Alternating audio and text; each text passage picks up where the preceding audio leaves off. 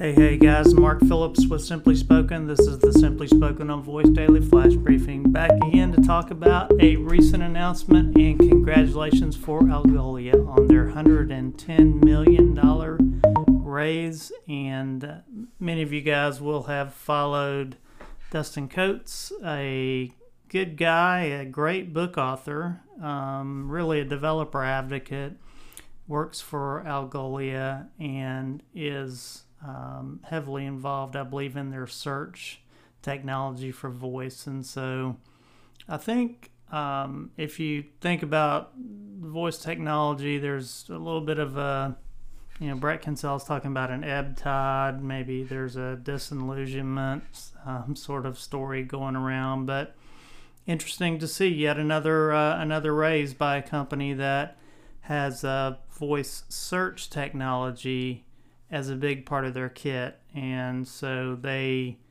um, they have a good product. They have um, a pretty good developer outreach program, and they have a lot of uh, kind of under the hood, white labeled capabilities out there for search. So just kudos to those guys. I think um, Algolia is an interesting data point in terms of funding and market traction. And once again somebody that is not among the big platform vendors that um, raises quite a bit of money. So kudos to brett kinsella for calling um, calling all the sort of thought process around how to think about you know how to value voice and how the market values voice. And obviously the venture capital market seems to value voice in a custom way outside the big vendor space. So